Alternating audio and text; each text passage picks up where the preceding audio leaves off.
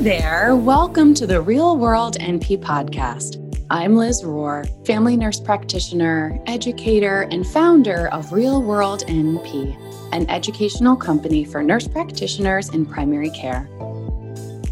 I'm on a mission to equip and guide new nurse practitioners so that they can feel confident, capable, and take the best care of their patients.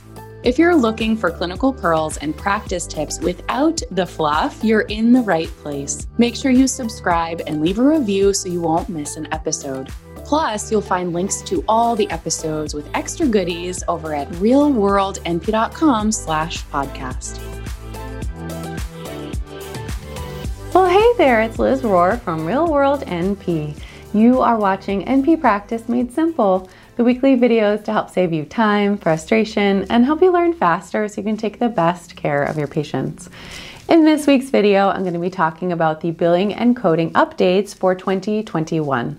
If you haven't watched it already, I've actually made another video about billing and coding, really the foundations of choosing an office billing code for primary care. So definitely go back and watch that if you haven't already.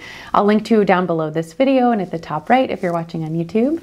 And um, definitely check that out first because I'm going to be referencing those kind of foundational elements in this video. So Jumping in, very brief refresher, and again, if this is confusing, then please go back and watch the other video. But as a quick refresher, the way that the billing and coding guidelines have worked so far very, very large overview. There's kind of, in primary care, there are three kind of main buckets of visits. There are office visits, those are things like um, urgent care visits, like, like urgent complaints rather, um, chronic care conditions, follow ups, etc., etc. There are physicals, which have their own billing and codes, which I'm not talking about in this video. I'm really going to focus on the office visits themselves. And then the other one is procedures. Um, and so they have their own considerations. So I'm really just focusing again on office visits in this video. So, general approach to billing and coding. Um, again, this is a little bit of a refresher, but um, there's kind of two major branch points. When it comes to choosing an um, E&M code, evaluation and management code, you need to look at whether somebody is an established patient or a new patient. So, new patients are any patients that are brand new to the clinic you've never seen them before. They, call, they also could be a new patient or an established patient that hasn't been seen in the last three years. So, if it's been more than three years since you've seen them, they're con- technically considered a new patient. And the reason that's important is that new patients typically reimburse at higher rates than established patients. There's more work involved, there's more thought involved. So, the other kind of branch point is established patients. So, if they've been seen anytime um, in the last three years at your clinic, they're considered established. The next point of decision making is that you want to think about how medically complex this patient is. And depending on that level, it's levels one through five 99201 to 99205, 99211 to 99215. This is historical, this is a refresher, so there's some changes with that. But typically speaking, there's levels one through five for both new and established patients. Historically, this is still relevant, so I'm going to do a quick refresher. So, historically speaking, the way I recommend choosing a billing and coding guide number one through five is by first thinking through the medical decision making thought process. It's called MDM, and it's part of the guidelines. Again, go back and watch that video that I did originally on this topic if you if you're not familiar or haven't watched it already but I talk about how you you come up with your medical decision making. Basically, level like straightforward medical decision making through high level medical decision making, and the steps really walk you through.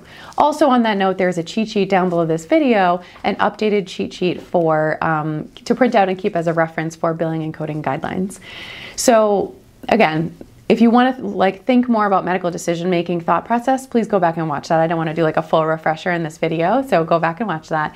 But once you've chosen that the next step after that is to choose the appropriate documentation to support that level of coding.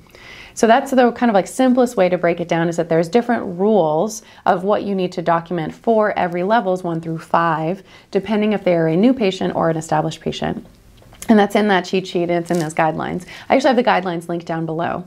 One other disclaimer I forgot to say is that I'm not a billing and coding expert. I'm a nurse practitioner. And so this is based on my review of the updated guidelines as well as my clinical current clinical practice. After you've determined if they're new or established, you've determined the level of medical decision making level 1 through 5, then you can doc make sure that you document the appropriate things. So, enough in the HPI, enough things in the review of systems, enough things in the uh, physical exam, enough social history questions, etc. Again, goes into depth in that.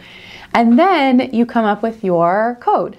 So, that's a very brief refresher on the way it's been most of that is still relevant. I want to tell you about the changes of what is what has been changed since, and I have my notes down here, so you might see me peeking down so I don't misspeak. So first thing, first thing that has changed for office visits is that level one 99201 for new patients no longer exists. So for new patients, you have to choose levels two through five. So that's just gone. The next really exciting change is that like I said, typically the branch point has been newer established level of medical decision making one through five, and then making sure you document those things appropriately based on that billing code. The thing that has changed, like a really core thing, is that you can either choose your level one through five based on the level of medical decision making or the total time spent on the encounter for that day. So I'm going to read you the exact like verbiage so you know what I'm talking about, um, and I'm not misspeaking. I want to talk about time. So, again, it's total time spent on that visit. And from this documentation, from the guidelines themselves, it includes both face to face and non face to face time personally spent by the provider uh, on the day of the encounter. So, what does that even mean? So, basically, like instead of doing that whole one, two, three, four step process, you still have to determine if they're new or established but you can choose your billing code based on the amount of time you've spent with that patient. I want to talk about the things that are included and not included. Um, so, the things that are included obviously, direct patient care face to face time is included. Non face to face time includes preparing to see the patient, for example, review of tests. The next one is obtaining and or reviewing separately obtained history. So if you look at um, I'm not sure exactly what that means, but I'm intuiting that it refers to um, if you had somebody room the patient first, the medical assistant or a nurse, depending on the staffing at your clinic, you're reviewing that history, maybe you're reviewing previous notes from another provider, maybe you're reviewing specialist notes before going into the patient visit. The next thing is counseling and educating the patient, family, or and or caregiver. And I have a note about that, so just hold that thought. Um, ordering medications, tests, or procedures. How much time do we spend outside of patient visits taking care of them, doing these things, right? Um, referring and communicating with other healthcare professionals, and I have a note about that too. Documenting clinical information in the EHR, that's pretty cool, or, or regular health record, whatever, whatever you use. Um, the next thing that's also included in time is independently interpreting results and communicating results to the patient, family, slash caregiver in the context of the visit that day. And then the other piece is care coordination. Like if you're doing a lot of care coordination related to that visit at that day, um, that counts for that visit. The, the kind of caveats I want to make about um, education and about um, a couple of other things that I mentioned. So, when it comes to education, the things that are not counted as part of time, the caveat in the guidelines say that teaching uh, that's general and it's not specifically related to that specific patient case does not count. I don't really know what the hair splitting is on that piece. Like, I think as long as you're educating, you yourself as the provider are educating the patient from your level of expertise, then that's like relevant, that's relevant to that patient versus like general health teaching. It's really hard to say, but that's how I'm interpreting that. But that's like ver- verbatim what it says. And I, again, those are linked down below if you want to peruse those yourself. Uh, very riveting. And then the other thing that's not allowed is travel, which we probably knew that, right? But the other thing that's not allowed um, in terms of time is is including services performed separately from the visit that you've billed for separately.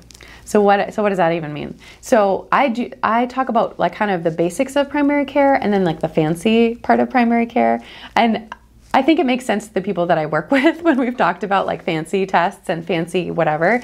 But when it comes to billing and coding, there's like a lot of basics that we all need to know. And then there's those quote unquote like fancy, like the more you know, the more you develop your knowledge about a topic, you can do like expand your scope of how much fancy billing you're doing. I don't know. That's not very that's not very clear, but that's the general gist of what I'm talking about. So basically, I do not do this in my current practice, but theoretically there are certain certain things you can perform and bill for outside of a patient visit. So, for example, care coordination done separately from a visit that day theoretically there's a billing code associated with that. I'm not savvy about that, but that is something to talk about with your supervisor and or your billing department if they have recommendations of like the common things that you're doing outside of regular patient care and what you're allowed to bill for.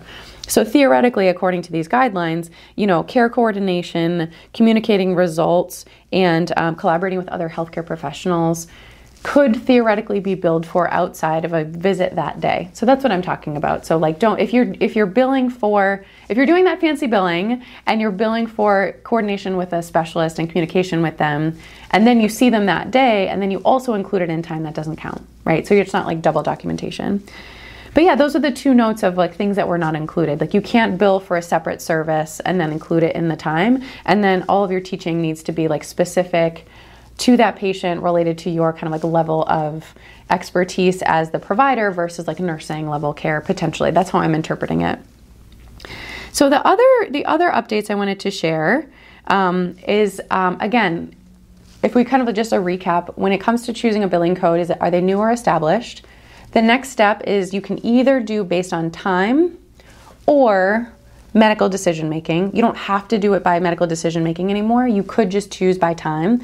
And there's time ranges for each of the levels, which actually is in the cheat sheet down below. So definitely download that if you haven't already updated. And um, so you can choose it based on the time. And then the other piece, typically before, what I'd recommend is looking at your level of medical decision making and choosing the appropriate documentation to go with it, right? So that you're billing at billing at a level four and you're documenting at a level four. The new guidelines say verbatim, it says history and physical are only performed medically as, as only as medically appropriate. So I'm assuming that's performed and documented, right? Because if you don't document it, then you didn't do it. But um, but yeah, it seems like it's really kind of lightened up on those strict rules about what needs to be documented for what, as specifically as it relates to the history and exam. There are other components, and like I said in the other video about review of systems and uh, family history and social history, et cetera, et cetera. The only thing that it says in the guidelines that, as, as far as I understand, is history and physical only as medically appropriate. One last thing that I wanted to add, and again, I'm not a billing and coding specialist, so those are like the biggest changes. Um, there could be potentially some other ones, including extended time um, which I'm not going to talk about in this video, but it's in the guidelines down below. If you if you go beyond either 75 minutes as a new patient or beyond 55 minutes as an established patient, there are special codes for extended visit times, which I have not used, um, but something to consider. There's um, for Medicare specific patients, there is a new code GPC 1x and i'm looking down at my notes so i don't misspeak. But basically it's talking about it's an add-on code that you add for patients who are um, medical, more medically uh, complex. It describes the work associated with visits that are part of quote ongoing comprehensive primary care and or visits that are part of ongoing care related to a patient's single serious or complex chronic condition. That's all i know about that code. I have not used it myself yet but just a little side note there um, but yeah, that's those are the major changes when, when it comes to billing and coding. I think the nicest part is that you can really account for the amount of time that you spend with a patient because there are medically when it comes to the medical decision making, if you apply that table and you look at all the different factors, you might come up with a three, but because of a variety of other factors, your time may actually match up with a four. So you can do either or. So you might spend a level three amount of time with a patient, but address a four level worth of problems and medical decision making and risk. So then you choose that one, right? So you just you have options. And I didn't see anything specifically about time documentation, but for my personal practice, I have a quick text where I say this amount of time was spent with this patient in this visit to help support if I've chosen a billing code based on time versus medical decision making. Hopefully this video was helpful. Let me know what questions you have. If you haven't grabbed the ultimate resource guide for the new NP, head over to realworldnp.com slash guide. You'll get these videos sent straight to your inbox every week with notes from me, patient stories, and bonuses I really just don't share anywhere else. You will also get the Ultimate Resource Guide, which is a compilation of my favorite resources to really save you that time of weeding through all of the different myriad of options and assessing whether or not they're evidence-based and or trustworthy. So hopefully that will be very helpful for you as well. But um, thank you so very much for watching. Hang in there and I'll see you soon. That's our episode for today. Thank you so much for listening. Make sure you subscribe, leave a review, and tell all your NP friends so together we can help as many nurse practitioners as possible give the best care to their patients. If you haven't gotten your copy of the Ultimate Resource Guide for the new NP, head over to realworldnp.com/guide. You'll get these episodes sent straight to your inbox every week with notes from me patient stories, and extra bonuses I really just don't share anywhere else. Thank you so much again for listening. Take care and talk soon.